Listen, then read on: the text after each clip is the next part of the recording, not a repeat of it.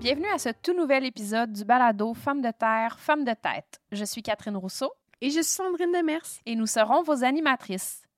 On est déjà rendu à notre dernier épisode.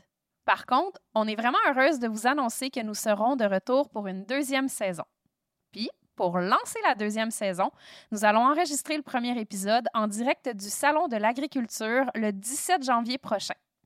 Pour vous mettre l'eau à la bouche, pour cette prochaine saison, il sera entre autres question des bienfaits du mentorat, du leadership féminin, du modèle coopératif et bien d'autres sujets à saveur entrepreneuriale, tout en gardant notre vision féminine. Femmes de terre, Femmes de tête est présentée par les agricultrices du Québec le réseau de référence pour le succès des agricultrices et d'une agriculture durable. Elle est également la seule organisation agricole du Québec dédiée exclusivement aux femmes du secteur agricole. Ce balado est rendu possible grâce à Femmes et Égalité des genres Canada. Pour ce septième épisode, on ne pouvait pas clore la première saison d'un balado abordant la condition féminine en agriculture sans parler de la maternité, qui prend quand même une grande place. Pour nous accompagner dans ce sujet, nous avons invité Vanessa Boisvert-Cadorette, travailleuse sociale et doula. Bonjour Vanessa, merci beaucoup d'avoir accepté notre invitation. Avant de commencer, est-ce que tu peux te présenter et nous parler un peu de qui tu es? Absolument. Bien, merci à vous de l'invitation, en fait, d'abord et avant tout. Là. Euh, je m'appelle Vanessa Boisvert-Cadorette. Je suis travailleuse sociale euh, en périnatalité et doula, en fait. Ça fait pas si longtemps que ça que moi, j'ai gradué de mon bac, en fait, en travail social. Ça fait deux, proche deux ans. Mais avant ça, en fait, ça fait plus de 5-6 ans maintenant que je suis intervenante psychosociale dans toutes sortes d'organismes, en fait. Là. Que je me suis promenée... Euh, pas mal euh, autour des familles, en fait, là, principalement dans tout mon parcours. Puis, euh, je viens d'un milieu un peu agricole, je vais le dire comme ça, là, tu sais, déjà à la base. Euh, j'ai pas eu nécessairement de ferme, mais moi, j'ai eu une écurie à la maison. J'ai encore une écurie à mm-hmm. la maison, fait que pour ça. fait que en fait, de, fil en aiguille. Moi, au cégep, en fait, avant d'arriver en... Là, je, fais, je fais toutes sortes de raccourcis. Ben mais... Oui, pas de mais en fait, avant d'arriver à mon bac en travail social, j'étais quelqu'un qui aime... Ben, en fait, je suis encore quelqu'un qui aime beaucoup les animaux. Euh, fait que moi, j'ai fait euh, une bonne partie d'une technique, en fait, en santé euh, animale. Puis, je l'ai faite à Saint-Hyacinthe. Fait qu'on avait, tu sais, comme les fermes de l'ITA aussi. On, allait, tu sais, en fait, c'était pour ça que j'avais choisi d'aller le faire à Saint-Hyacinthe, vu qu'on avait les gros animaux. Puis moi, ben, c'était ça qui m'intéressait beaucoup. Puis là, finalement, ben, ça l'a dévié. J'ai pas poursuivi là-dedans. Là. Je suis allée au bac en travail social. J'étais comme, ah, j'aime beaucoup les animaux, j'aime beaucoup les humains. On va faire un mélange des deux. fait que, fait que c'est ça. Fait que finalement, euh, je suis arrivée là. Puis euh, au, à la fin du bac, en fait, euh, dans les dernières, dans les derniers mois, on nous demande de faire un stage là, à temps plein, en fait, au sein du réseau de la santé ou mm. d'un organisme communautaire peu importe, là. Et euh, ben moi, j'avais comme... J'étais un peu marginale, là, dans, dans, dans là-dedans.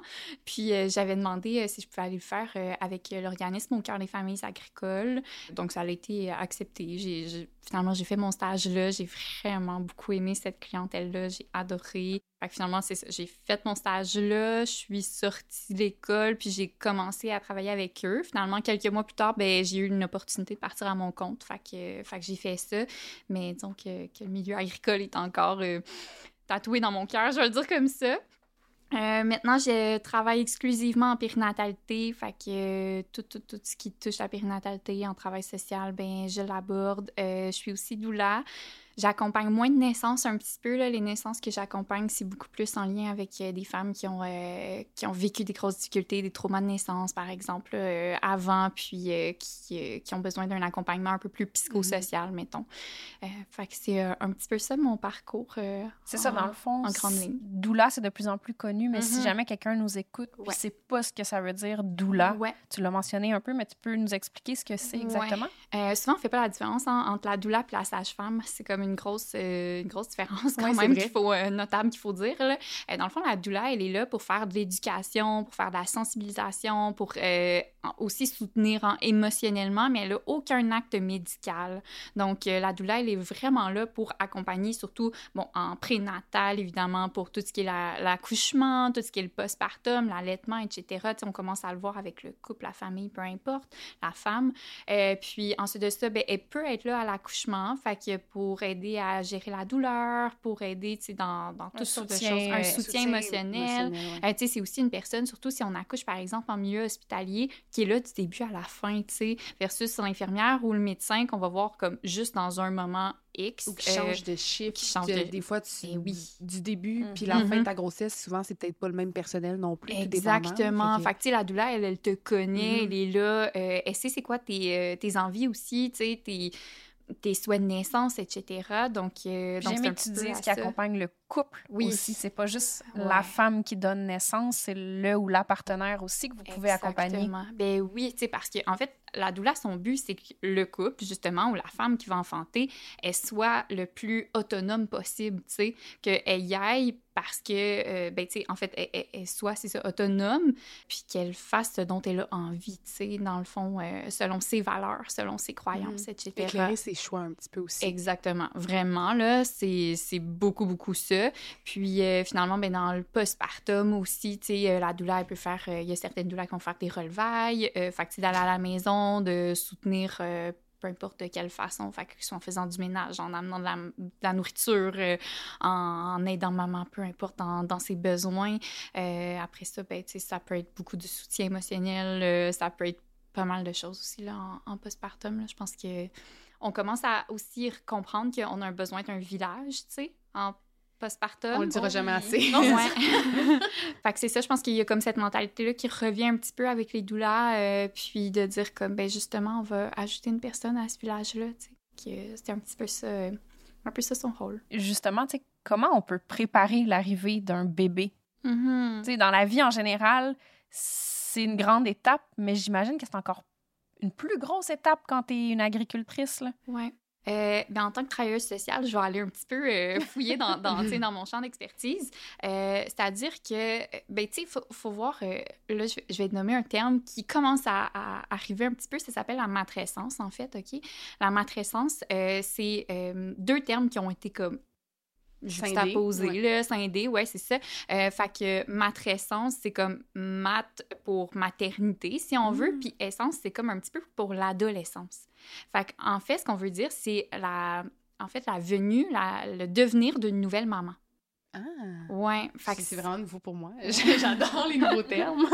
Fait que c'est ça, en fait, la matrescence, c'est devenir maman. OK. Euh, puis, ben, tu sais, dans, dans- dans ta question, Catherine, c'est comme, justement, ben, c'est une méchante grande étape, là, de devenir maman. Probablement la plus grande étape, à- puis on n'est Eh. tellement pas préparé. Mhm, absolument, il y a comme quelque chose là-dedans qu'on on, on se fait on se fait tellement parler de l'accouchement puis tu sais souvent pas dans des superbes expériences euh, incroyables là. tu sais c'est- c'est souvent le pire qui s'est passé malheureusement Oui, là. oui. Euh, fait qu'on a les, comme les pires expériences puis c'est pas mal ça en notre connaissance de ce qui s'en vient Mhm. tu sais Moi, je pas mal connais tout. deux personnes que ça n'a pas bien été. Oui. C'est mes expériences C'est tout le temps à deux semaines avant que tu accouches que t'entends ces histoires-là. exactement tu sais Vraiment au bon moment. Fait que, ben, c'est ça, tu sais. Fait qu'il y a comme tout ça. Euh, fait qu'on on est très, très peu exposé à, ben, finalement, c'est quoi les enjeux, puis les difficultés, puis les, tous les défis qui vont se poser dans la maternité. Euh, bref, je reviens un petit peu à, à la matrescence, puis comment, tu sais, comment se préparer à, justement, donner naissance, à accueillir un nouvel enfant.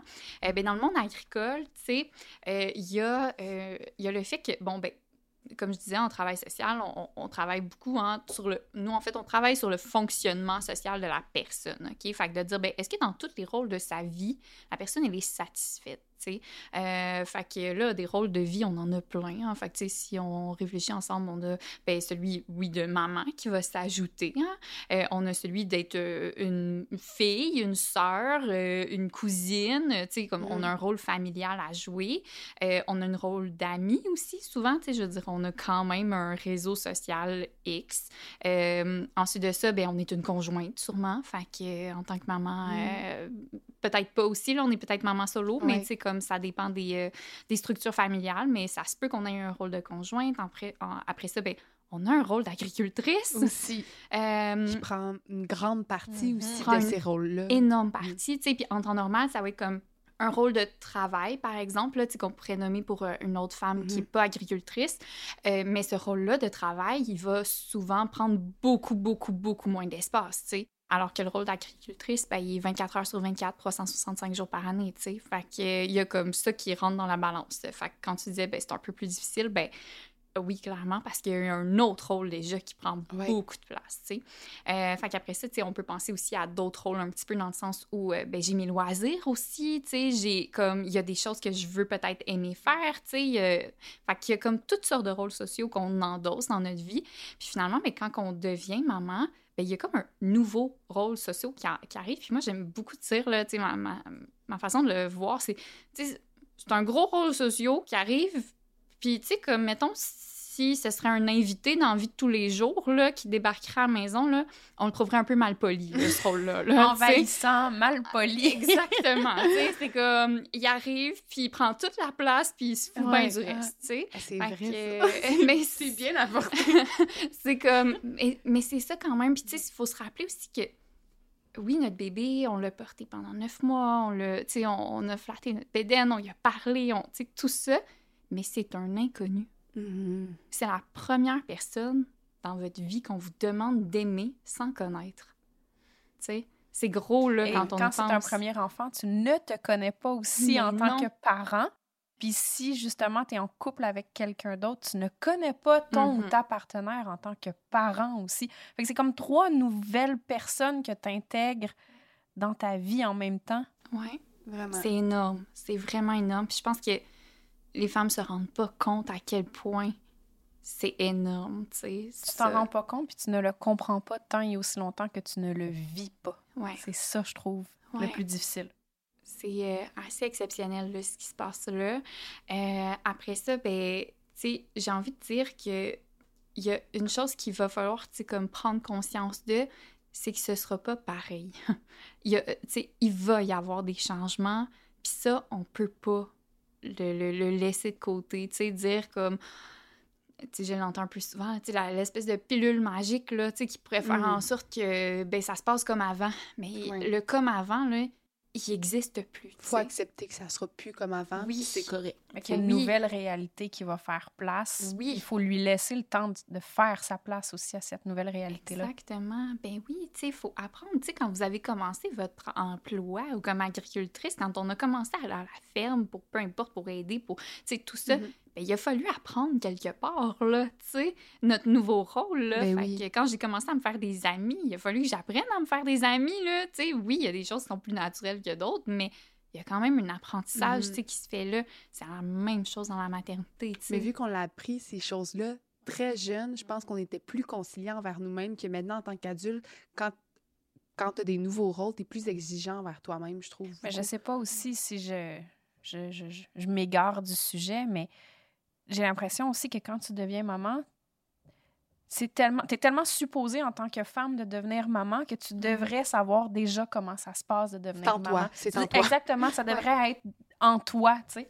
Il y a cet aspect-là aussi que je trouve qui, qui, est difficile, que comme on parle pas assez de dire que c'est normal que tu n'aies aucune idée de ce que tu fais avec ton nouveau-né. C'est tout à fait normal. Mm socialement, on a un gros bagage, hein, ben, je veux dire, au Québec, mais dans, dans le monde, là, quand mm-hmm. même, en lien avec la maternité. Mais euh, ça a tellement changé dans les 150, 200 dernières années, le rôle de la femme, euh, même dans les 30 dernières années, le rôle de la femme a extrêmement changé dans notre société.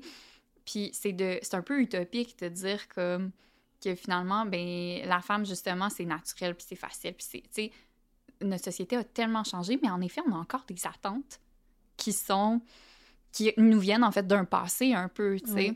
Euh, puis j'embarquerai pas tellement, tellement là-dedans, mais il y a toute l'idée de l'épigénétique. Je sais pas si vous avez déjà ah, entendu ça. Un euh, autre terme. J'adore, j'adore. Vas-y, vas-y.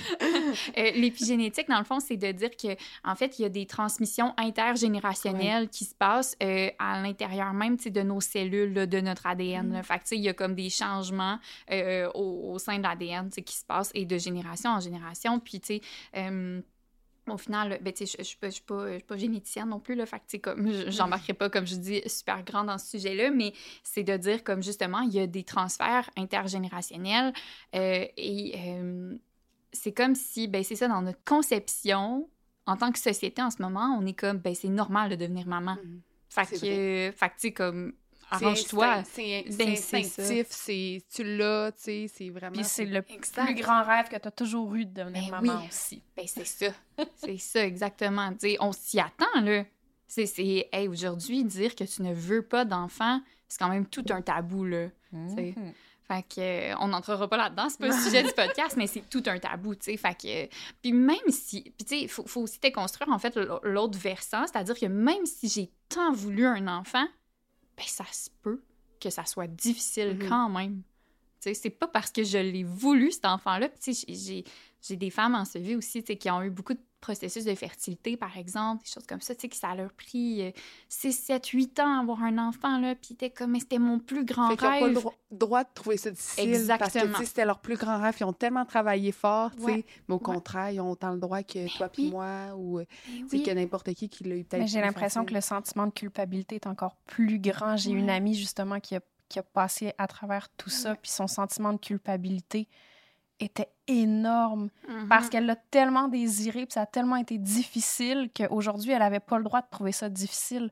Ouais. Mais c'était correct qu'elle trouve ça difficile. Mais ça, Mhm. mais ça, tu sais, il y a, il y a comme, il y a une part là où est-ce qu'on on n'accepte pas, tu sais, que justement, il peut y avoir des parts plus difficiles, qu'il y a des parts qu'on sait juste pas par quel bout prendre, là. Puis il y a tellement de changements dans la maternité, là. La matrescence, en fait, selon les études, là, ça va durer à peu près deux à trois ans, OK?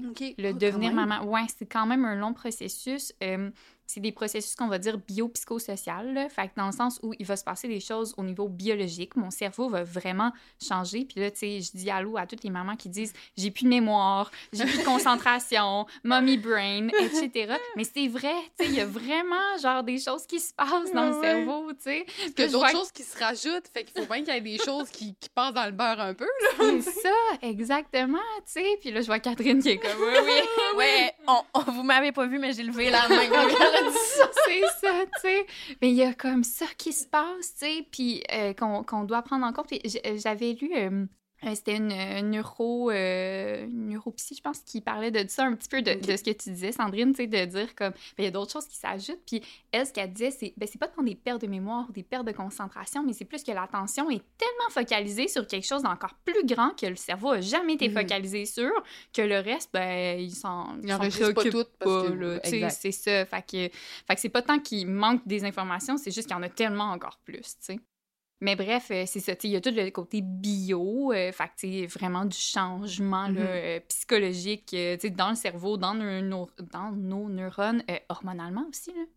Je veux dire, je pense qu'il faut en parler, Ah là, ouais. comme Ça aussi, on n'en hormonalement. parle pas assez. Ben non, y a- mais il y a tellement de changements qui se passent, fait que, juste pour te permettre de te réveiller la nuit et te rendormir et te réveiller et te rendormir et ainsi de suite pendant 8, 9, 10 fois dans la nuit, tu sais, ben il y a tout un processus hormonal qui s'assure que tu meurs pas de ça, là, tu sais, je veux dire. Parce C'est que- drôle que tu dises ça parce que je me suis fait la réflexion l'autre jour de me dire Mon Dieu, au nombre de fois que je me réveille dans une nuit, puis que j'arrive à être fonctionnelle. Au-delà d'être fonctionnelle, en fait, je suis même pas juste fonctionnelle. J'arrive à avoir de l'énergie, je me sens pas fatiguée. Mais dans le fond, t'expliques tout à fait ce- mon questionnement que j'avais il y a pas si Ah. longtemps que ça. Mais tu sais, il y a un processus hormonal qui vient avec Mhm. ça, là, tu sais. Euh, est-ce qu'il est qu'il te rend superwoman? Ben là, c'est une autre histoire, Ouais, tu sais, comme... Tu Mais restes humaine. Ben, J'ai quand même besoin de sommeil. Exact. Il y a des journées où est-ce que. Oui, puis ton café. Mais donc, ben, tu sais, c'est ça, mais comme reste que ben, ces processus hormonaux-là, puis soit dit en passant, euh, les papas en développent aussi, hein, fait que, ou les autres, euh, les femmes qui sont euh, l'autre maman, là, en développent aussi, Mm. là, en moins grande quantité, mais vont en développer aussi, là, Ok. tu sais, fait que, fait que, tu sais, il y a comme ça aussi, mais c'est ça qui me permet de rester, rester en vie, là, mon Ben Dieu, oui. puis à faire vivre un autre être humain, tu sais. Fait que, puis souvent, tu sais, mon corps va tout donner, hein, ce petit bébé-là. Fait que, tu sais, c'est important de bien s'alimenter, de Mm. bien, tu sais, de bien se traiter, etc. Parce que finalement, ben, Mm. on, on voit que mon corps va tout donner avant de me le donner à moi, tu sais. Euh, Cool. Fait que si on dresserait, mettons, comme une, une petite liste, c'est entre autres, de, je pense, d'accepter que les choses vont changer. là. Avant, Mhm. avant l'arrivée d'un enfant, c'est de- d'accepter que les choses seront Ouais. pas comme avant, puis que c'est correct. Ouais. absolument.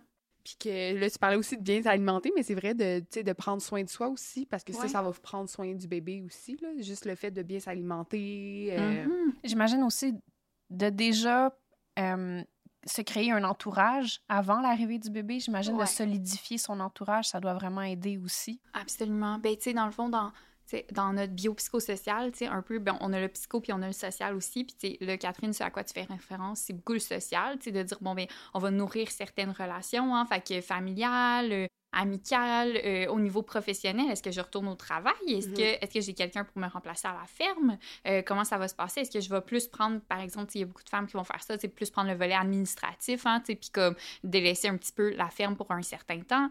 Euh, tu sais, fait a comme tout ça qui, qui rentre en ligne de jeu, puis de voir comme, bon, mais comment on va arrimer tout ça, tu sais? Est-ce qu'il y a des gens qui vont venir nous aider plus que plus qu'à l'habitude? Mhm. Euh, est-ce qu'on va faire, euh, je pense au Centre du Québec, où est-ce qu'il y a une super... euh, une- un super organisme, puis là, c'est parce que j'oublie le nom, parce que je veux le nommer. Euh, La halte? la halte, ben oui, c'est ça. Euh, tu sais, la halte qui peut venir comme en remplacement. Est-ce que c'est d'appeler justement un, un organisme comme celui-là? Tu sais, euh, est-ce que c'est de faire appel à, à des, des producteurs qui sont, mettons, en travail autonome et qui se déplacent de ferme en Mhm. ferme, tu sais?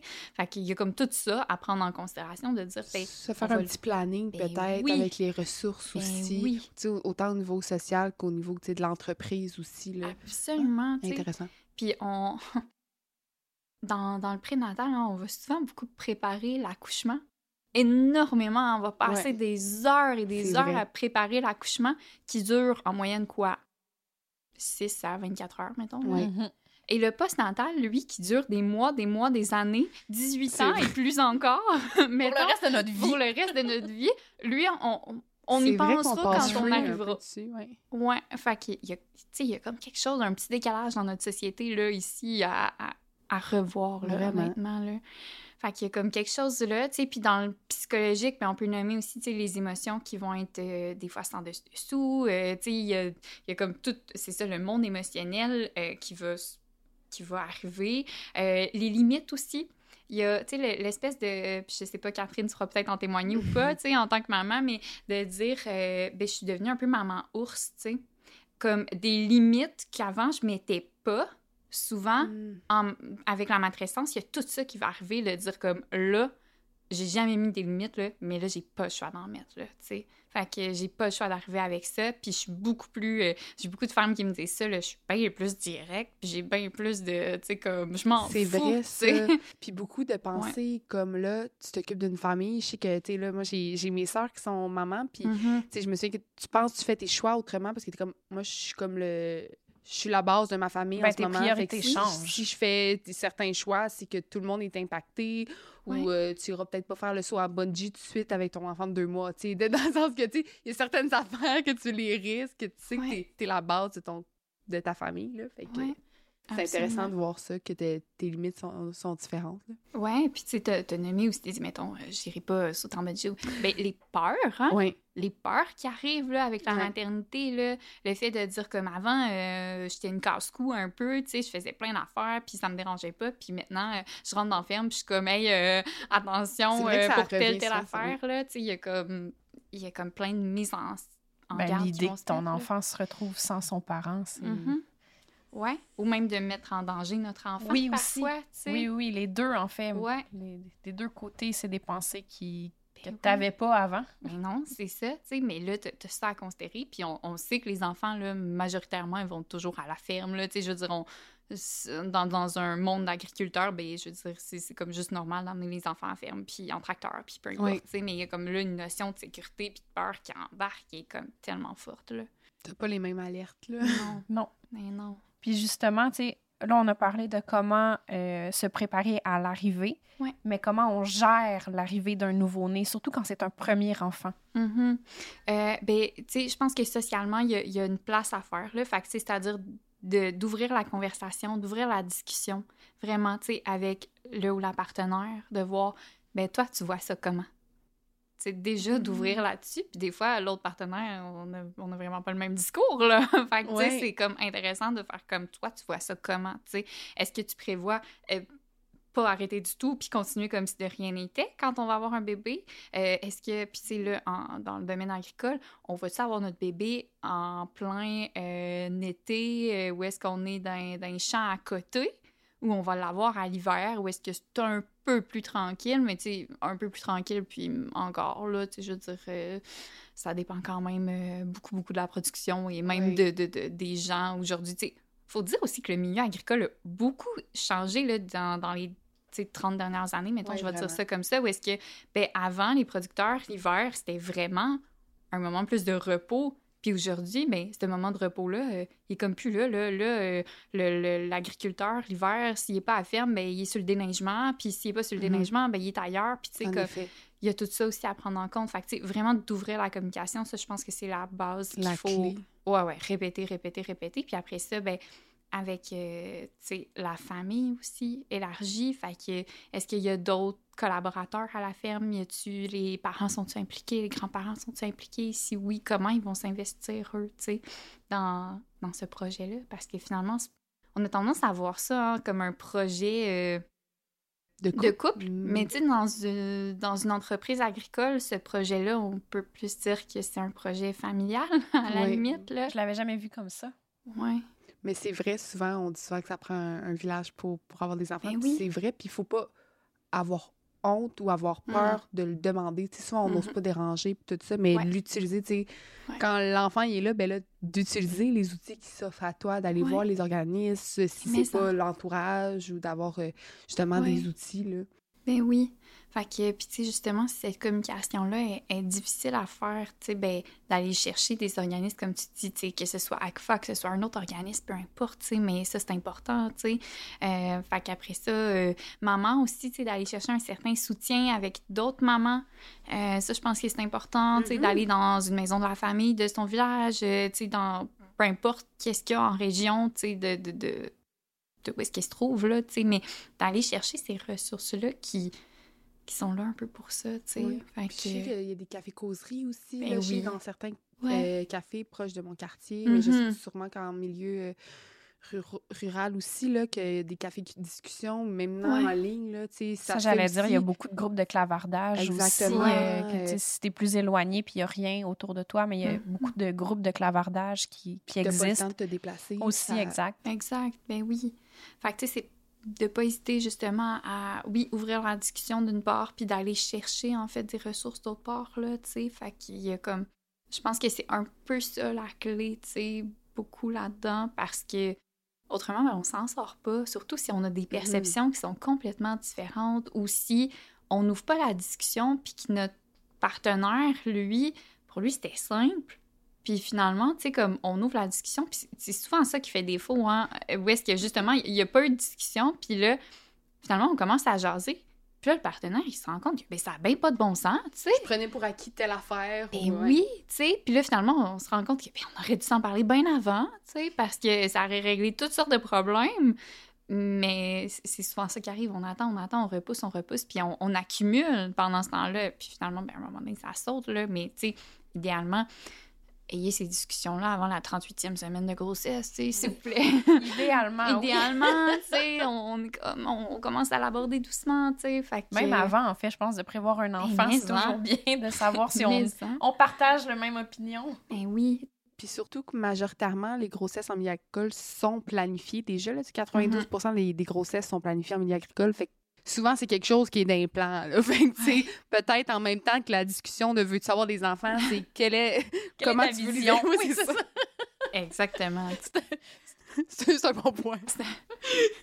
Puis je me demandais aussi, euh, là, on parle de quand le début, comme quand Oui. le premier enfant, mais là, quand j'en ai un déjà à la maison, j'en Oui. ai deux déjà à la maison, comment ça se passe l'arrivée avec déjà un enfant?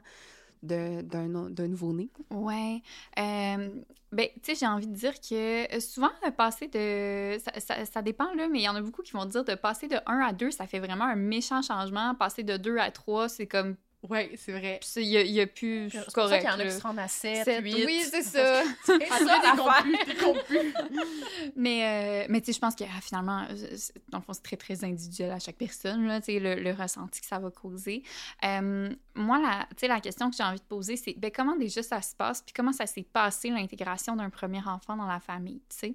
Fait que si on répond à cette question-là, puis qu'on est comme, hey, ça a super bien été, j'avais plein d'aide, de, tu sais, de, de de tout côté, Euh, mon conjoint conjoint il était présent dans, dans les, la mesure du possible. Euh, moi, j'allais bien mentalement, etc.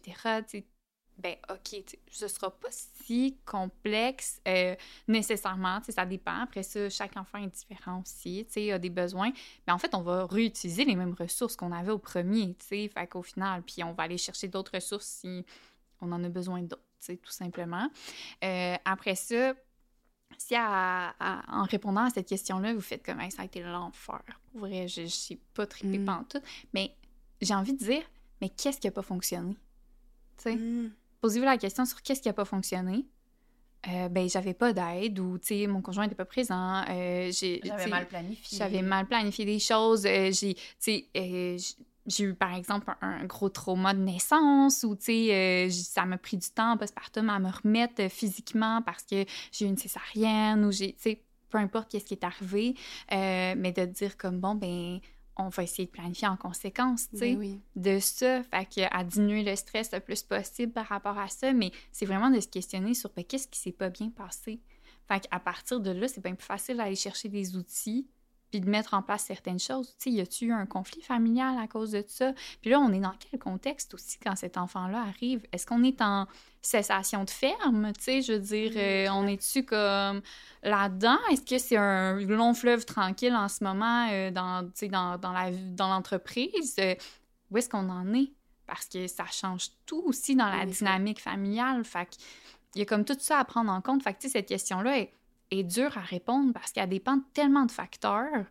Mais après ça, je pense que c'est très, très individuel à chacun, puis pour voir comme, bon, ben, est-ce que c'est réaliste dans notre dans notre réalité en ce moment, tu sais, ou hmm. pas, là? Ben, juste de se poser des questions, je pense, c'est se préparer déjà, tu sais, de savoir, justement, juste d'avoir ces interrogations-là qu'on se permet pas, des fois, d'ouvrir la discussion avec notre partenaire, quoi que ce soit. Fait que juste ça, je pense que c'est déjà d'être mieux outillé, tu sais. Oui, vraiment.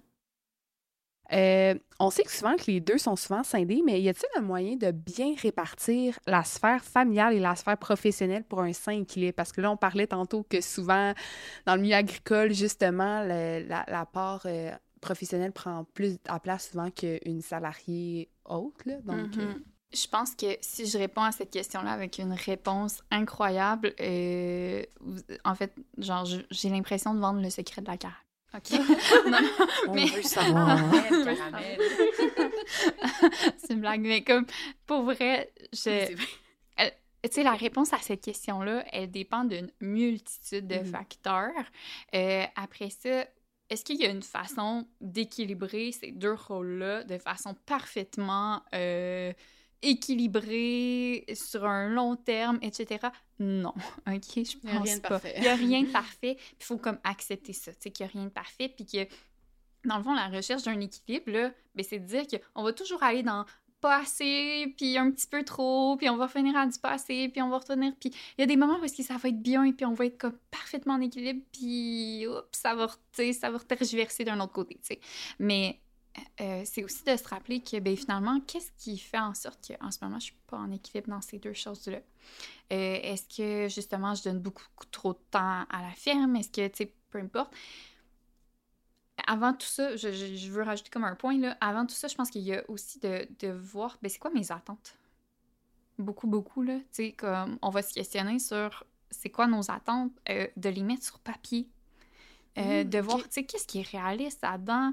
Euh, est-ce que, est que ça fait du sens, tu sais, tout ce tableau-là, là, une fois que j'ai écrit, euh, ou est-ce que, comme, ce que je me demande, c'est euh, 190 heures par semaine, alors qu'on en a 168 là, dans une semaine. tu comme Il y a comme une, une, part des choses à faire là-dedans. Puis qu'on va être à 100% dans nos deux rôles. tu sais mm-hmm. Souvent, admettons, soit de se comparer à une maman sur Instagram qui n'a pas du tout la même réalité que nous, mais que elle fait bien des beaux lunchs. Mais moi, j'ai peut-être pas autant le temps que telle personne parce que j'ai mm-hmm. telle réalité. Fait que des fois, ça peut être aussi ça. Là. tellement.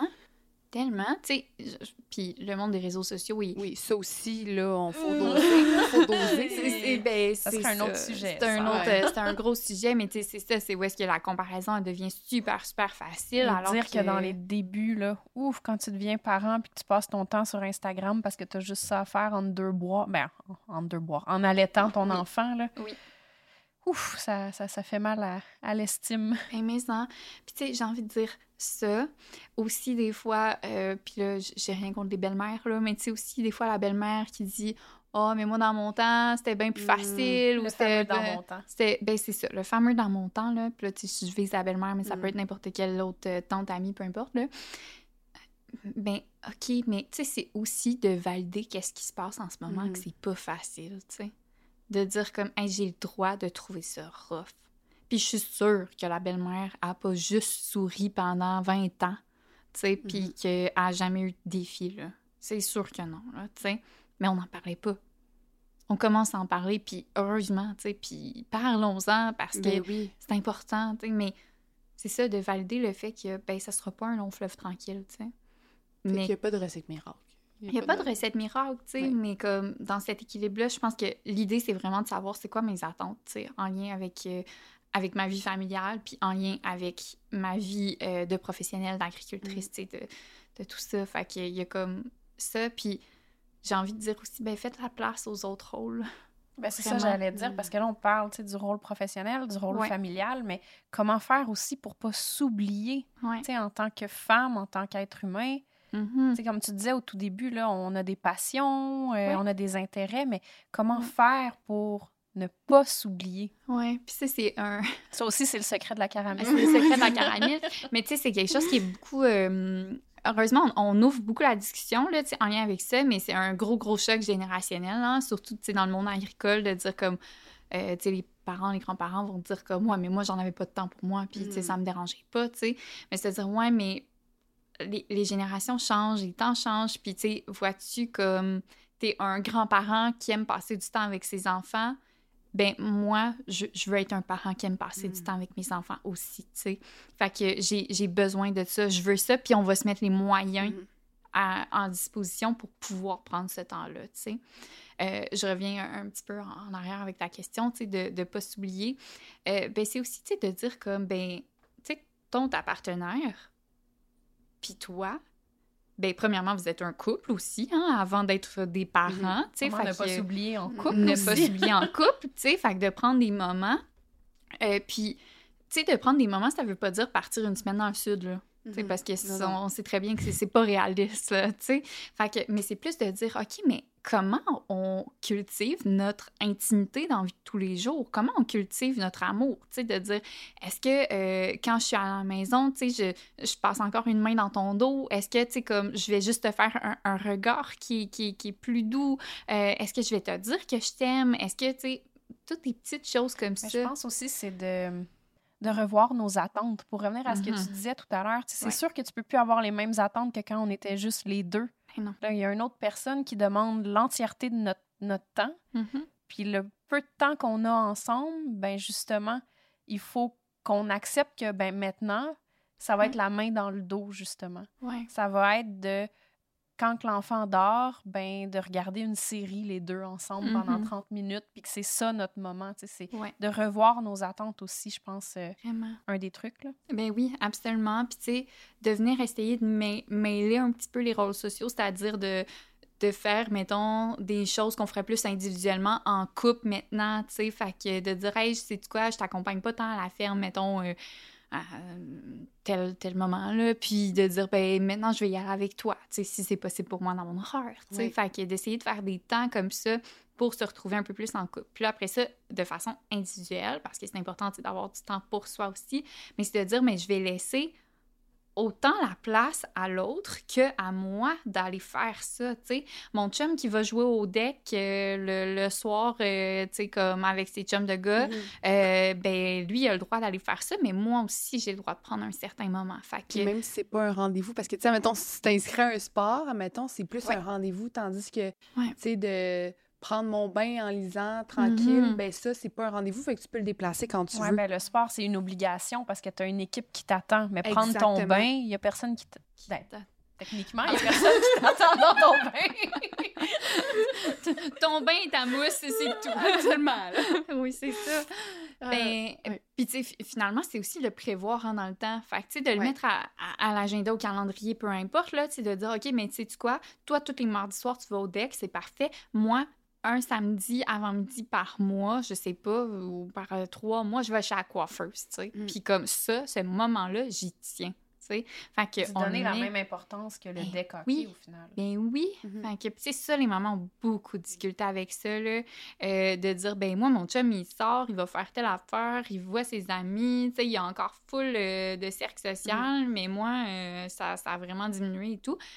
Ben là, c'est de dire, comme, ben on reprend le pouvoir là-dessus, là. Tu sais, de dire, ben écoute. Puis que euh, ce rôle-là, il est autant important que les autres. Puis souvent, tu sais, puis ça, ça me fait... Ça m'a beaucoup parlé quand tu as dit que souvent les autres générations, on parlait qu'être individualiste, sais, comme Mhm. là en ce moment qu'on est vraiment plus individualiste, mais au contraire, comment tu veux pouvoir donner aux autres si tu t'en donnes pas assez ou si ta personne manque d'amour? Après, justement, tes rapports sont tous déséquilibrés, puis là, t'en- donneras pas assez à l'autre si toi, t'en as pas assez toi-même. Fait que Mhm. je pense qu'au contraire, je- puis je pense qu'il y a eu des lacunes beaucoup dans ces temps-ci aussi, dans, dans les autres euh, temps Ouais. aussi, là, tu sais, les grands-parents, là, que là, ah, moi, je ferais ça de même, non, non, non, non, mais peut-être qu'il y a eu des lacunes aussi, tu sais, par rapport à Mm. ça. Fait que c'est important de dire que, de pas dire qu'on est individualiste, de pas penser à ça, tu sais. Ouais. Ben, tu sais, quand on ramène cet argument-là de moi dans mon temps, on oublie tout un monde de nuances. Ouais, OK? exact. On, a- on oublie vraiment tout un monde de nuances dans le sens où on peut pas comparer une époque avec une autre parce qu'il y a tellement de choses qui ont changé. Euh, il y a tellement de choses qu'il n'y avait pas dans ce temps-là qu'on a aujourd'hui, puis vice-versa, tu sais.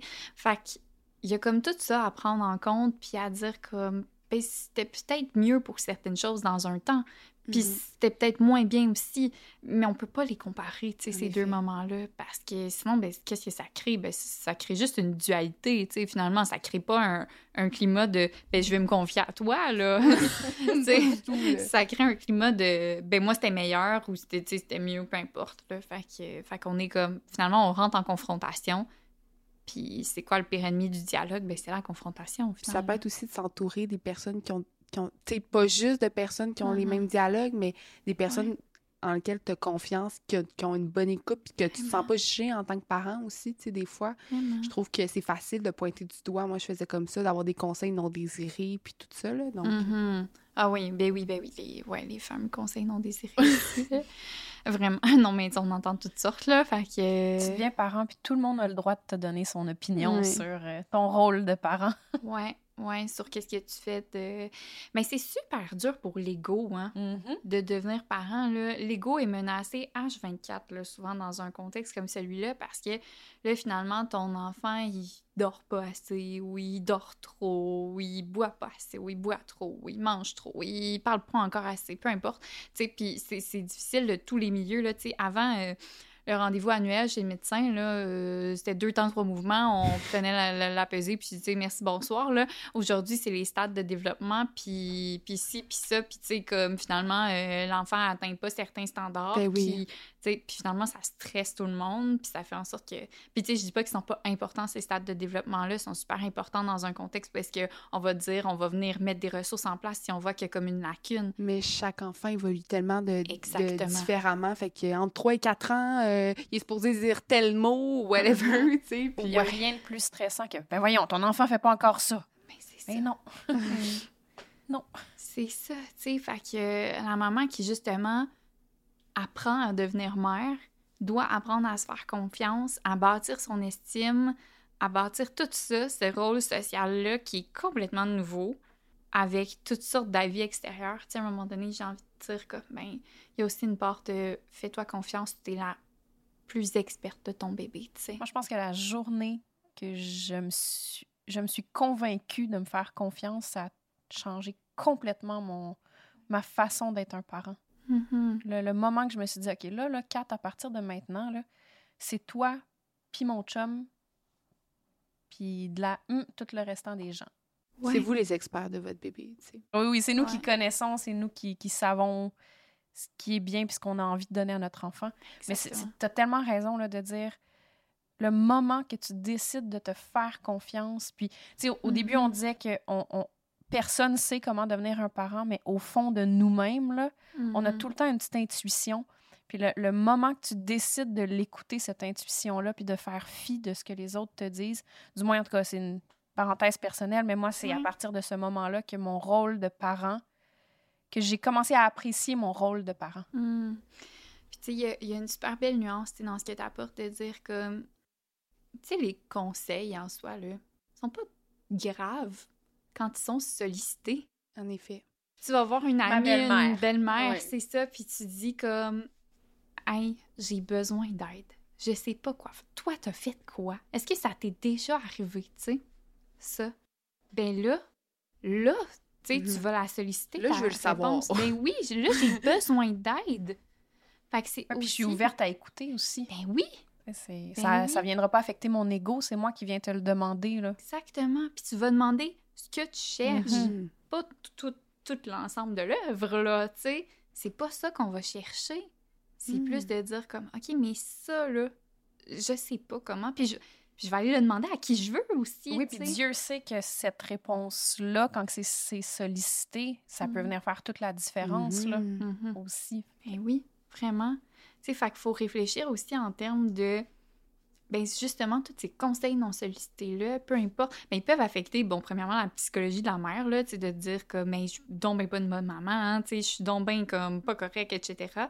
Mais justement, quand on laisse la maman faire, elle va aller en chercher de l'aide, là. Puis elle va aller vers les bonnes ressources directement, là. Elle va pas, euh, tu sais, puis là, j'ai envie de Mhm. dire bonnes ressources. S'il vous plaît, faites attention au groupe Facebook, OK? Ça. Parce que ça aussi, ça peut être des commentaires non Ça- sollicités. Absolument, absolument. Ça Faites peut être attention. bien pour le soutien moral, Oui. mais pour les réponses... euh, Euh, ça peut être... euh, des fois, ça peut faire vraiment mal. euh, ça peut déraper vite. Oui, c'est ça. Fait que, faites attention à ce que... À aller chercher les bonnes ressources. Il en existe quand même tout plein. Euh, fait que, si ça va pas, comme... Il y a la ligne parent, tu sais, qu'on peut Mhm. nommer, qui est une super belle ressource. Ça, on va qui tout est- mettre les ressources en description là, pour euh, les parents, là, Ouais, justement. Tu sais, qui est H24, euh, tu sais, qui est gratuite, confidentielle. Fait que, pourquoi pas, là, tu sais, Mhm. appeler une ressource. Naître et grandir, ils ont plein de ressources aussi.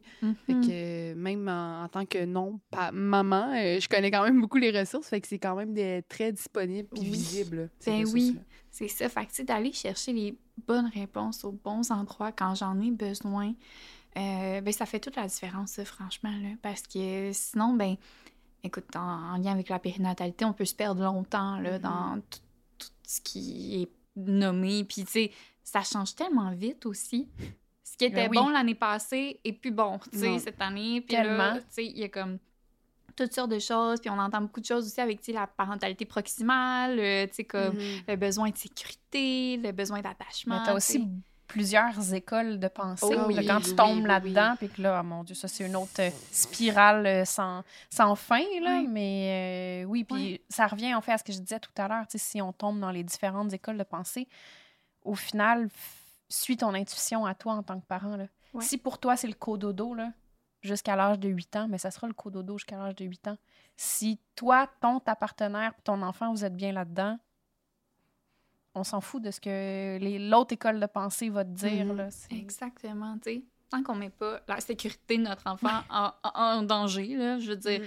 à, à partir de là, en, en effet, là, on peut faire pas mal de choses, Mhm. puis on peut décider de pas mal d'avenues, là. Mais oui. Puis en, Ouais. en parlant un peu de demander de l'aide, parler un petit peu plus du postpartum aussi, expliquer c'est quoi le postpartum. Ouais, le démystifier. Oui, parce que ben moi, c'est encore un peu mitigé. Là. Je sais pas trop encore. euh, si tu peux m'expliquer un petit peu plus euh, c'est quoi le postpartum? Ouais, euh, ben tu sais, pour en fait euh, déstigmatiser un petit peu, tu sais, comme tout ce qui est la santé mentale périnatale, là, euh, le postpartum, on l'entend souvent, c'est un peu un synonyme de baby blues. euh, euh, Puis dans le fond, le baby blues, ça va durer à peu près deux, trois semaines suite à l'accouchement. Euh, Il y a des femmes qui vont ressentir ça. C'est pas toutes les femmes, il faut le nommer? Il y a des femmes qui vont le ressentir, d'autres femmes qui le ressentiront pas. Là, j'ai pas de chiffre exact en tête par rapport au baby blues, mais, mais tu bon, ça se trouve un peu n'importe où, mais bref, c'est pas ça l'important. C'est plus de dire que, euh, ben, ça se peut que je sente que c'est étrange, hein, tu sais, que je me sens super triste, que, tu sais, mon bébé soit plus dans mon ventre. C'est souvent ça qui va revenir un peu, euh, qu'il y ait des, euh, certaines émotions qui, qui, qui pètent un peu euh, vraiment intensément. Tu sais, fait que de dire, ben, j'ai beaucoup de colère, j'ai beaucoup de tristesse. Euh, mais c'est des choses qu'on va voir euh, s'atténuer, là, après un deux ou trois semaines, OK?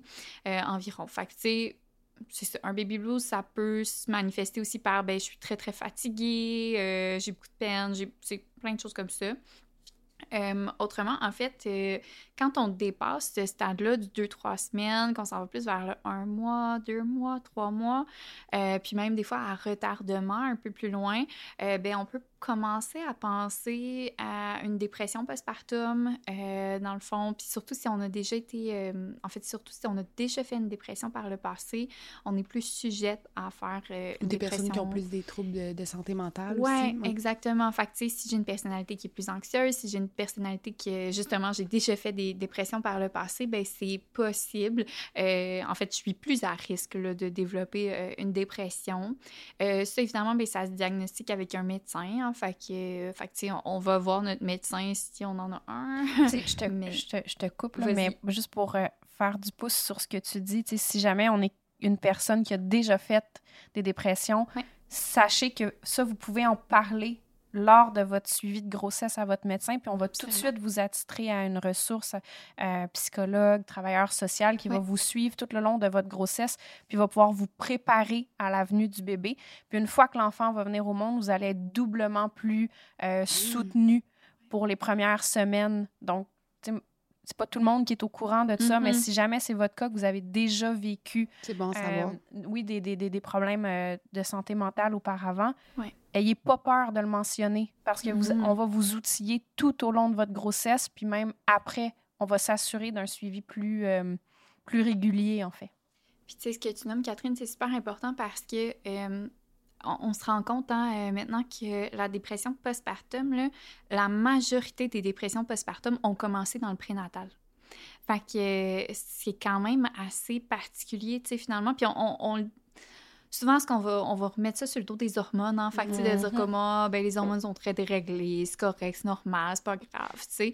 Mais finalement, souvent, la dépression a déjà commencé en prénatal. Puis, ben, c'est important. Tu sais, déjà en prénatal, si vous vous sentez pas bien, c'est pas normal, là. C'est c'est pas, tu sais, je veux dire, oui, on peut avoir des chutes hormonales, oui, on peut avoir des montées hormonales, etc. Mais c'est Mais récurrent. si c'est récurrent, puis ça dure un certain temps, ben non, tu sais, je m'excuse, on, on va chercher de l'aide, tu sais, comme ça peut... euh, ben non, ben non, tellement pas, tu sais, ça arrive à tellement de femmes, Mhm. là. Ça arrive beaucoup plus souvent qu'on pense. Oui. Puis c'est le fun. Moi, je trouve que je vois beaucoup une vague. Puis on parlait des réseaux sociaux, des fois, comment ça peut Ouais. être nocif. Mais des fois, je trouve qu'on en parle de plus en plus sur les réseaux sociaux. Souvent, il y a beaucoup de, de créatrices de contenu qui en parlent de ça parce que Mhm. justement, c'est une réalité qui est vraiment plus fréquente. Puis c'est le fun de savoir, ah, hey, ben, elle aussi a vécu ça. Tu sais, je suis pas toute seule à vivre ça. Puis, ah, ben, c'est peut-être pas niaiseux finalement, tu sais. Mhm. Puis, tu sais, il faut aussi dire que la dépression, hein, c'est pas euh, juste comme je veux m'enfermer dans ma chambre, euh, dans le noir, puis plus rien, plus rien faire, plus rien voir. Euh, ça peut juste être comme une perte d'intérêt, une comme grande, grande difficulté à fonctionner, même si je suis capable de me lever, même si je suis capable, tu sais, même si je suis pas triste à longueur de journée, euh, la dépression, ça a toutes sortes de formes, là. Fait que, tu sais, aussitôt que moi, je- ce qu'on va plus voir en travail social, mais c'est de dire, mais quand il y a quelque chose qui vraiment sort de l'habitude, tu sais, euh, fait que sort de... de, de- tu sais, Mhm. c'est sûr que si je suis déjà une personne super euh, timide, par exemple, puis très, très réservée, puis que là, finalement, euh, je m'en vais chez mon médecin, puis il me demande comment je vais, puis je suis comme, ben, je encore très réservée, je vois pas personne, mais je voyais pas personne Mhm. déjà d'avance, ben, c'est sûr que, tu sais, mes habitudes n'ont pas tellement changé. C'est sûr que si je me sens triste, etc., ben là, oui, c'est important de le mentionner. Mais tant que les habitudes sont pas énormément changées, puis là, je comprends que ça peut être difficile à voir avec un bébé, c'est comme, c'est avec tout le changement d'habitude que, que le bébé va apporter, mais changement dans la personnalité, changement, tu sais, dans qu'est-ce que, tu sais, ma joie de vivre, dans, dans tout ça. Puis des fois, ça demande plus d'efforts aussi. Je sais Oui. que, tu sais, souvent, euh, tu sais, j'ai connu beaucoup des personnes que ça paraissait pas du tout, mais que l'énergie, ça demandait pour essayer d'être toujours comme que ça paraisse pas, que tu sais, te, te sens dans de toi, que des fois, c'est ça qui fait aussi la Mhm. fatigue aussi, là. Oui, ben oui, c'est ça, tu sais, fait que d'aller... d'aller cogner à une porte, là, à ce moment-là, ça peut être intéressant, là, parce que ça se manifeste de toutes sortes de façons. Puis, des fois, c'est pas nécessairement une dépression, mais des fois, c'est plus un trouble anxieux. Des fois, tu sais, puis on peut mettre plein d'étiquettes puis plein de noms par rapport à ça, mais des fois, c'est juste, ben, je vais pas bien, tu sais. Puis, let's go, all- allons chercher de l'aide, à ce moment-là, là. Puis, est-ce que on remarque si le postpartum est plus ou moins élevé chez les agricultrices? Parce que, sais, on l'a mentionné un peu plus tôt, l'agricultrice donne naissance à son enfant, puis généralement, le lendemain, le surlendemain, quelques jours après, elle est déjà de retour au travail. Est-ce que ça fait qu'elle a moins le temps de penser, gérer tout ça, ou au contraire, si c'est une charge tellement plus élevée qu'on remarque qu'il y a plus de dépression euh, chez les agricultrices? Euh, J'ai pas la réponse à ta question, dans le sens où, euh, ben, en tout cas, moi, jusqu'à maintenant, j'ai jamais vu d'études en lien avec ce sujet-là. Ce serait super intéressant d'ailleurs. Fait que, tu sais, euh, s'il y a des gens dans la recherche qui nous écoutent, allez-y, lancez-vous, s'il vous plaît. Euh, mais euh, j'ai pas, pas, pas la réponse à cette question-là. Moi, ce que j'ai tendance à dire, par exemple, c'est que, tu sais, dans, dans, la deuxième partie euh, que tu nommais, tu, tu, tu, disais comme, est-ce que finalement, de travailler, travailler, tout, euh, ça va, bon, ça va créer autre chose. Euh, J'ai envie de dire, ben, premièrement, à ça, si on travaille, on travaille, on travaille, ça veut pas dire que ça va être enterré, qu'on le retrouvera plus jamais, cette fatigue-là ou cette, cette, cette difficulté-là, là, OK? Je pense qu'on fait juste la remettre à plus tard. Là. Tant qu'à moi, dans ce que j'observe, on fait juste la remettre à plus tard, OK? Euh, Est-ce qu'il y a des gens qui sont qui vivent un, un postpartum super beau, super facile, euh, qui retournent travailler rapidement.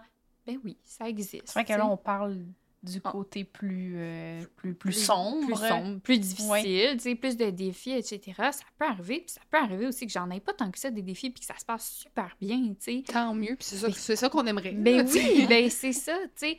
Mais c'est de se dire comme, ben il y a une balance entre les deux. Mm -hmm. Puis, est-ce qu'il y a vraiment plus de dépression? Y a-t-il plus de baby blues dans le monde agricole? Je le sais pas, tu sais. J'ai tendance, en tout cas, dans mon expérience, puis là, c'est sous toute réserve, tendance à dire qu'on le diagnostique peut-être un peu moins parce que souvent, les productrices vont être moins euh, à l'affût d'aller chercher de l'aide, mm -hmm. par exemple, tu sais, quand ça va aller moins bien.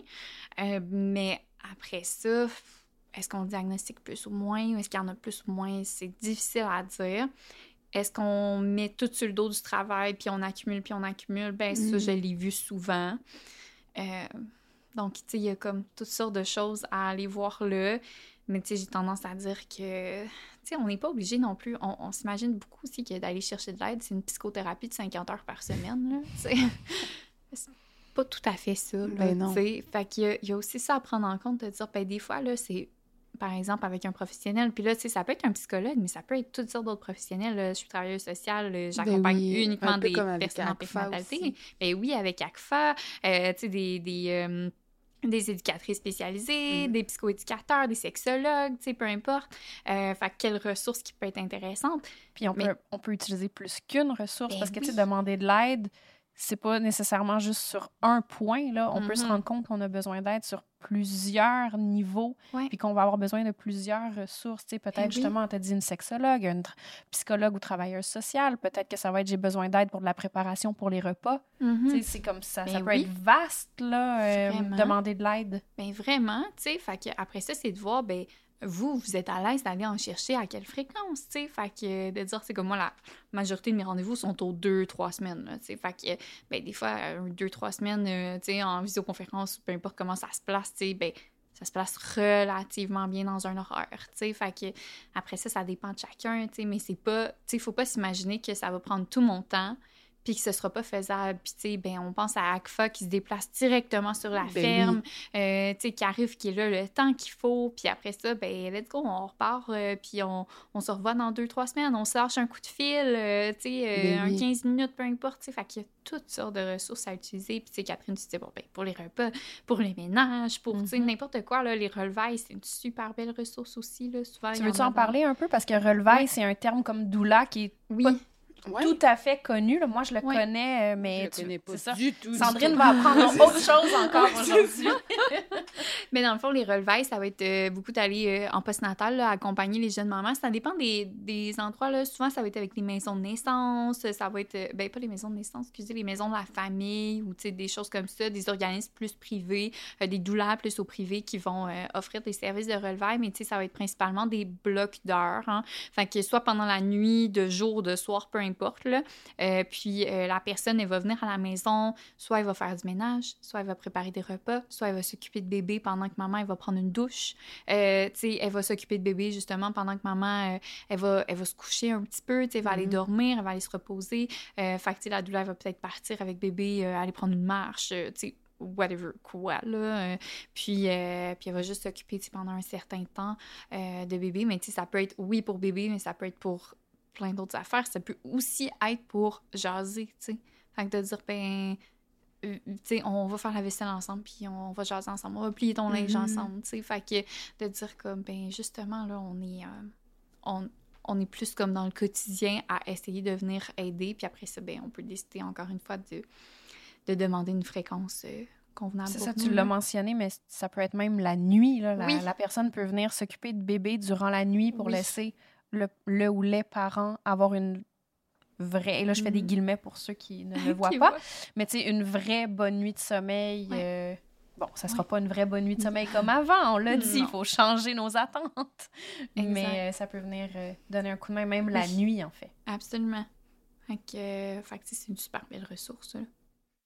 Sur un autre ordre d'idées, selon ton expérience, comment c'est perçu dans le milieu agricole de ne pas vouloir d'enfants? Parce que là, on a abordé beaucoup la maternité, mais il y en a des femmes là, qui en veulent pas. Euh, moi, personnellement, en tant que travailleuse de rang, quand j'étais à ACFA, euh, j'ai pas eu énormément de clientes là, qui étaient, en tout cas, qui m'ont dit être confrontées à, cette situation-là. Euh, mais j'ai quand même, comme eu, euh, comme en périnatalité, quand même euh, beaucoup, beaucoup à faire avec.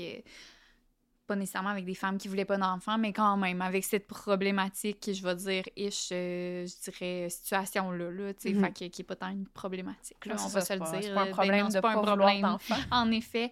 Fait que c'est plus cette situation-là. Le problème où est-ce qu'il est, c'est plus de dire comme, ben, je me fais stigmatiser par rapport à ça, tu sais. Euh, fait que je me fais juger par rapport à ça ou, Mhm. tu sais, comme, je me fais toujours répéter euh, certaines choses, euh, tu sais, comme, bon, on le Tu disait, toute jeune, ça ben, va venir. c'est Ton ça. horloge tu sais. biologique va sonner. Mhm. Toutes ces, toutes ces fameuses fa- phrases-là, tu t'as pas trouvé le bon gars Ah encore. non, c'est ça. ou tu Ça Tu vas ça va regretter si t'en as pas. Exactement, tu sais, fait que tout ça, qui, qui va s'occuper de toi quand tu seras euh, vieille, Mm. euh, vieux, tu sais, peu importe. Bon, mais tu sais, c'est- surtout ça qui est problématique, là, fait que c'est pas le fait de ne pas vouloir d'enfant, ça, c'est- c'est un fait tout simplement, tu sais. Euh, après ça, je pense qu'il y a comme une dimension à prendre aussi dans, encore une fois, dans, dans, dans le social, tu sais, où est-ce que, ben, c'est tellement, tellement euh, valorisé d'avoir des enfants quand même, hein? surtout dans le milieu agricole, où est-ce que ben on veut une relève, alors qu'on sait très bien aujourd'hui que ben ça veut tellement pas dire que Mhm. le- l'enfant va prendre la relève là nécessairement, puis Mais c'est encore présent c'est comme encore mentalité. super présent. Ben oui, puis j'ai envie de dire même au-delà de l'enfant voudra peut-être pas prendre la relève, tu sais, moi ce que j'entendais énormément, c'était de la part des parents qui disaient mais moi je ne veux pas que mon enfant prenne la relève. Je veux pas lui léguer ça parce que je sais que moi ça a été difficile, Difficile. mon train de vie puis tout puis je ne veux pas ça pour mon enfant, tu sais. Fait qu'il y a une part de ça, tu sais aussi de dire comme mais finalement tu sais les, les temps Ah, c'est changent. spécial. Je pensais, je, Ah, je j'en ai pensais pas qu'elle qu'elle allait en avoir des. Oui. Tu sais, même si mettons, on trouve ça difficile, mais tu sais, je sais que ben, je sais qu'on l'entend un peu dans le milieu artistique. Là, tu sais, je voudrais Mhm. pas que quelqu'un fasse mon métier parce que tu sais, c'est difficile rentrer ou c'est Ouais. difficile le métier. Fait que je trouve ça. Puis pourtant, les agriculteurs, c'est tellement. Puis les agricultrices, c'est tellement des gens passionnés, mais Ouais. ça, ça en dit beaucoup sur J'allais- la, la sur la situation, Ouais, c'est ça, j'allais exactement. dire, en fait, c'est que c'est le la contexte. situation et Wow. le contexte Oui. actuel. là. Ben oui, mais je l'ai tellement entendu ça, par exemple, quand je travaillais avec ACFA, euh, euh, de dire comme je, je ne veux pas céder la ferme parce que je ne veux pas qu'ils reprennent la ferme. Je veux pas, je veux, je veux vendre, puis, puis c'est ça, tu sais. Fait que, fait que, puis ça, ça a occasionné souvent beaucoup de conflits. Mais bref, on s'égare un peu du sujet, tu sais. C'est plus de dire comme, ben ça se peut que l'horloge biologique, elle ne sonne jamais. C'est bien correct. Puis c'est bien correct. C'est vraiment correct. Puis il y a toutes sortes, hein. Euh, il y a toutes sortes de raisons. Puis des fois, il y en a même juste pas de raison. Puis c'est comme ça, puis c'est comme ça, puis c'est parfait comme ça. Euh, mais tu sais, ce qu'on ce qu'on voit aussi, euh, il y a beaucoup euh, d'enjeux, d'enjeux environnementaux hein, aussi qui Mhm, ouais. sont soulevés en ce moment par rapport à ben, avoir des enfants. Euh, après ça, il y a aussi une anxiété de, de, de- d'espèce de, performance aussi, tu sais, en lien avec la maternité, qui est comme, ben non, mais moi, je, je veux pas ça, tu sais, fait que pas du tout. Euh, il y a aussi, bon, il y a plusieurs, plusieurs contextes qui peuvent m'amener à ne pas vouloir d'enfant. Peut-être des fois aussi un enfant, c'est plus difficile. Mm. Euh, des traumas qui peuvent m'amener à ne pas en vouloir. Euh, aussi le fait que ben, j'ai juste pas envie, moi, de m'occuper d'un enfant. Puis j'ai des rêves, j'ai des projets qui vont au-delà de ça, tu sais. Puis dans le monde agricole, est-ce que c'est plus difficile ou pas?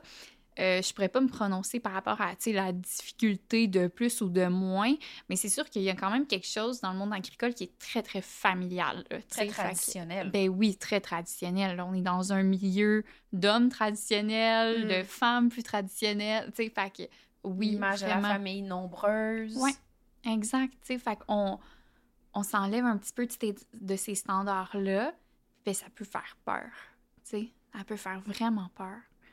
Puis finalement, quand, on regarde ça, il n'y a pas tant de différence hein, avec les, les générations au-delà de nous. C'est- pas rare qu'il y avait un enfant Mhm. dans la famille de 14, 12, 13 enfants, peu importe, là, qui n'avait pas d'enfant, puis qui était, on disait là, à ce moment-là, là, je mets des guillemets ici, là, vieux garçon ou Vieille fille. fille, tu sais. C'est juste que c'était que 1 sur 14. C'était un sur Là, quand c'est 1 14. sur 2, tu sais, c'est... Ben là, c'est- c'est différent, c'est ça. religieux, j'ai c'est religieux. ça. là, tu sais. Je sais que dans la famille à ma grand-mère, il était 12 Mhm. enfants, puis il y en avait comme la moitié qui étaient prêtres et euh, sœurs. là. Ben fait oui. que, on dirait que c'était correct dans ce Ben, temps-là. C'était l'avenue pour Oui, les oui. gens qui, avaient, qui voulaient pas d'enfants, tu sais, mettons, là, c'était une avenue qui C'est était, vrai, En c'était la seule solution. ben, qui posait pas de questions. Ouais, en effet. Tu sais, fait que, mais aujourd'hui, c'est sûr que, tu sais, comme Catherine, tu dis, ben là, aujourd'hui, on a deux enfants, mettons, en temps normal, à peu près, là, dans notre moyenne. Fait que c'est sûr qu'avec deux enfants, s'il y en a un qui en veut pas, hey, mon Mm. Dieu, je C'est viens de- 50 là. Ben, c'est ça, là, c'est pas rien, tu sais, je veux dire, un, c'est 12, pas grave, tu sais, cette personne-là va pouvoir s'occuper de moi parce que, finalement, tu sais, elle aura pas d'enfant.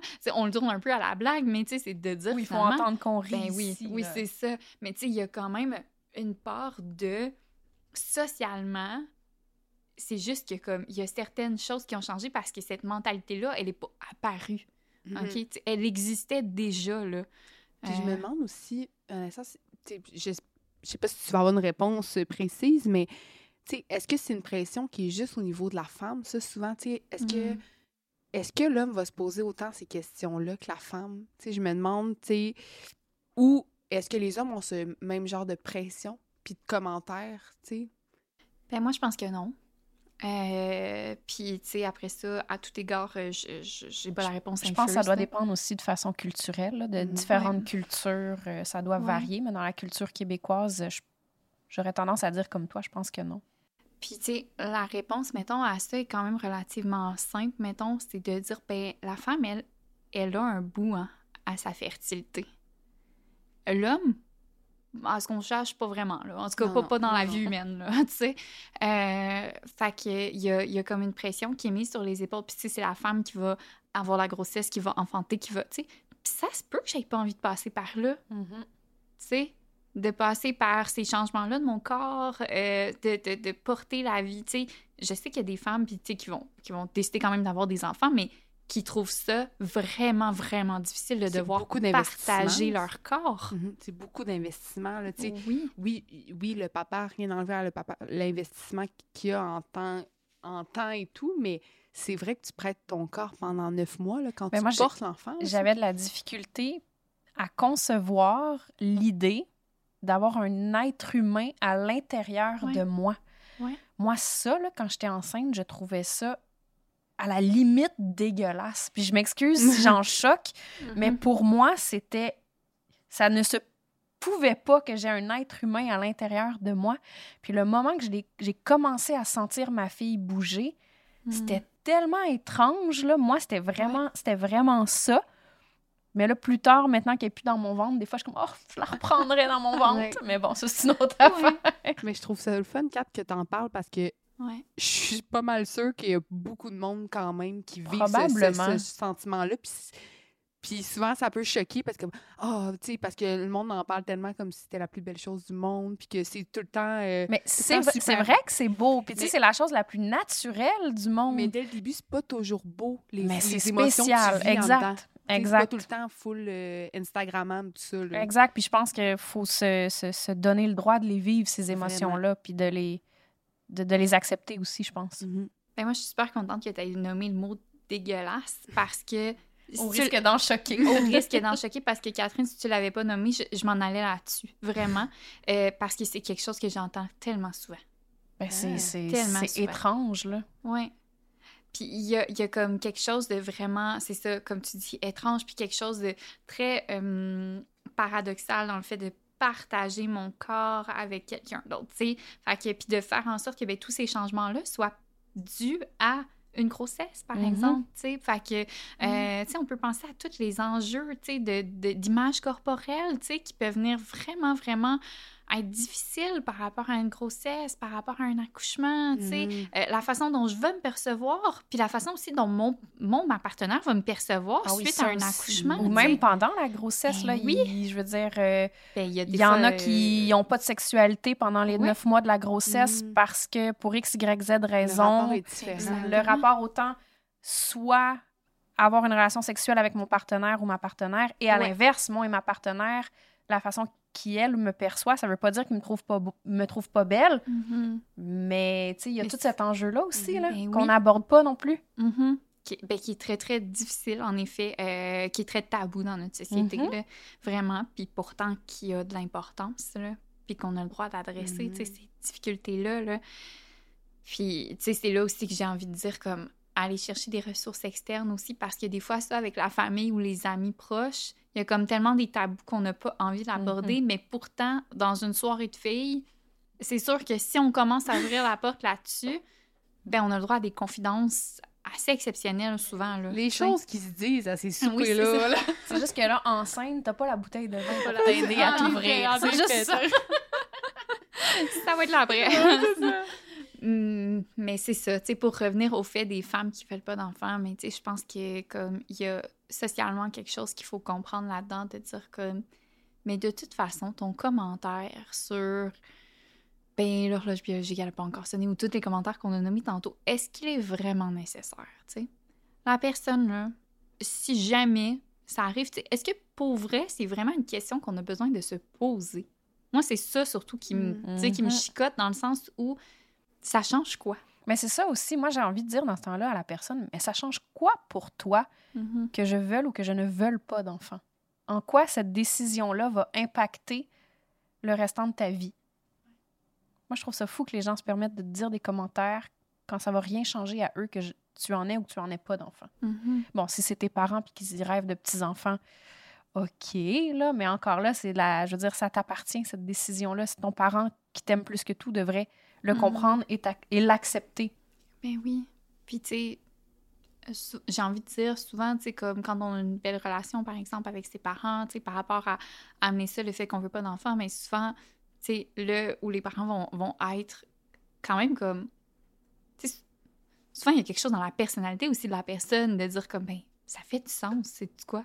Que t'en Mm. veuilles pas d'enfant. Puis, si t'en veux, ben, tant mieux, tu sais, t'en, auras, Mhm. mais ça fait quand même du sens, tu sais. Ou est-ce que, ben, c'est- c'est souvent, très, très, très souvent, une décision qui est mûrement réfléchie. C'est ça, tu décides pas ça du jour au lendemain en te levant, faire Hey, moi, finalement, je veux pas d'enfant. Non. Puis, tu sais, il y, a des- il y a des femmes qui vont aussi comme jamais, mais jamais, même dans l'enfance, tu sais, comme à désirer ça, tu sais, comme jamais dire comme, ben oui, moi, je veux être maman plus tard. En fait, c'est que c'est ça, c'est faux de dire qu'on a tout l'appel de la maternité à un moment donné dans notre vie. Exact. Mhm. L'instinct maternel. Mhm. Tu vas voir, ton instinct maternel va finir par arriver. Ben, c'est ça, tu sais, puis si vous me permettez, je vais, je vais faire comme un, un petit croche un peu, Ben là, oui. mais tu sais, en lien avec euh, tous les enjeux de fertilité, où est-ce que, tu sais, on va parler aux femmes qui, justement, sont pas capables de concevoir un enfant, puis euh, qui, euh, qui, justement, tu sais, vont, vont se faire poser beaucoup de questions là-dessus, ou, tu sais, juste le fameux, ben, t'as-tu pensé à l'adoption? Ou, tu sais, t'as-tu pensé à... Inquiète-toi pas. Je suis certaine que cette femme-là y a pensé. Je suis certaine, tu sais. Puis il y a sûrement une raison si elle y va pas vers l'adoption. Exactement, tu sais. Fait qu'il y a comme une part de ça aussi où est-ce qu'on se permet beaucoup, Mhm. beaucoup dans la maternité, dans tout ce qui est la parentalité, d'aller questionner. Puis des fois, c'est de façon super bienveillante, là. Oui, puis c'est à moins que ça soit un rapport comme proche de, tu sais, euh, ma meilleure amie, puis on en jase super Oui. ouvertement, puis tu sens qu'il y a une ouverture, mais Oui. C'est vraiment des, des sujets touchés qu'il faut quand même être sûr et certain que la personne est, est partante de parler de ça aussi, Mhm. là, que ça lui tente, là. Puis j'ai aimé que tu dises c'est parentalité parce que oui, là, le, cet épisode-ci tourne sur la maternité, mais il y a quand même tous les papas aussi, là. Oui. Tu sais, toutes les. les, les... Oui. ben, c'est ça, tous les papas. Tous en les fait, papas, ben oui. Qui vivent aussi tous leurs enjeux. Mais ce que tu disais, tu sais, Sandrine, par rapport à, à tout, tu sais, comme les jugements qu'on peut recevoir, ou tu sais, comme justement de dire, ben, on va l'aborder au bon moment, tu sais, c'est aussi de dire, justement, est-ce que je suis en posture de curiosité parce que je m'intéresse à l'autre, parce que je m'intéresse à ce qu'il vit, ou je le fais par propre intérêt personnel, tu sais?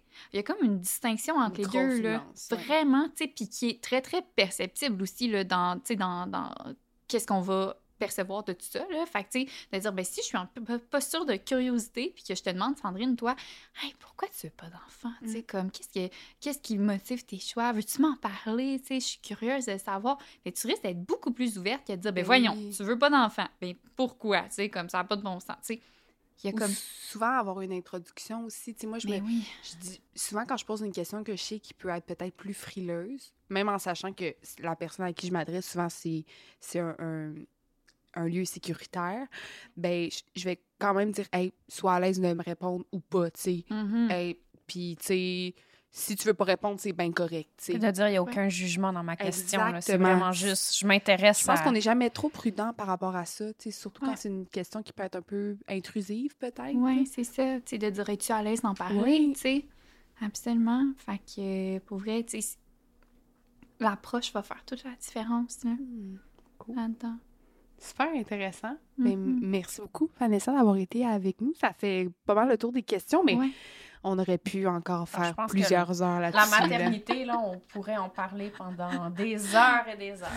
Je- J'en parle chaque jour. Oui, Toi, c'est vrai, t'en parles des heures et des heures. chaque Puis jour. ça paraît pas que t'es lancé du tout. Là. On voit vraiment, puis c'est- vraiment le fun. Hmm, ben, merci à vous deux de m'avoir invité. Ça a été vraiment un réel plaisir. Là. Hey, Kat, c'est déjà fini. Je peux pas croire qu'on vient de finir le dernier épisode de notre première saison. Ça a vraiment passé vite. Tellement, j'ai tellement eu de plaisir, Sandrine, à enregistrer ça avec toi. Puis, mon Dieu, que j'ai appris. Je pense que c'est ce que je retiens le plus, à quel point j'ai appris. Quelle chance on a eu de faire ces rencontres avec Vraiment. tout le monde. Un grand merci à tous nos invités. Ce fut vraiment enrichissant de vous rencontrer. Puis moi, ce qui m'a beaucoup surpris aussi, c'est que vous étiez plus de 100 auditeurs à chaque épisode. T'es-tu en train de me dire qu'il n'y a pas juste nos parents qui nous écoutaient? Ben, c'est ça qui m'a plus surpris. euh, bonjour à mon père. Donc, c'est le fun parce qu'on a eu une belle rétroaction, puis c'est ce qui nous a donné aussi envie de faire une deuxième saison. Oui, puis comme on a dit au tout début, euh, on va enregistrer le premier épisode de la saison 2 en direct du Salon de l'agriculture le 17 janvier prochain. Donc, si jamais ça vous tente de venir assister à ça, vous êtes les bienvenus. Puis c'est toujours plus le fun euh, quand il y a du public. Ça sera un peu triste qu'il n'y ait personne assis dans la salle. Mon père. On salue ton père à nouveau. Si jamais vous avez besoin d'aide, que le balado a suscité des interrogations, fait susciter des émotions, n'hésitez pas, on va laisser des liens de ressources en description. Donc, n'hésitez pas à utiliser les, ressources qui s'offrent à vous. Si vous voulez également suivre euh, Vanessa euh, sur les réseaux sociaux, qui offre plein d'outils euh, de publications super intéressantes sur le sujet de la maternité. Donc, on va laisser ça également en commentaire. Sinon, vos rétroactions nous font chaud au cœur. N'hésitez pas à laisser votre note et vos commentaires sur les plateformes de balado diffusion. Et d'ici là, n'oubliez pas de nous suivre sur les réseaux sociaux. Et sinon, on se dit à 2024. Bye bye!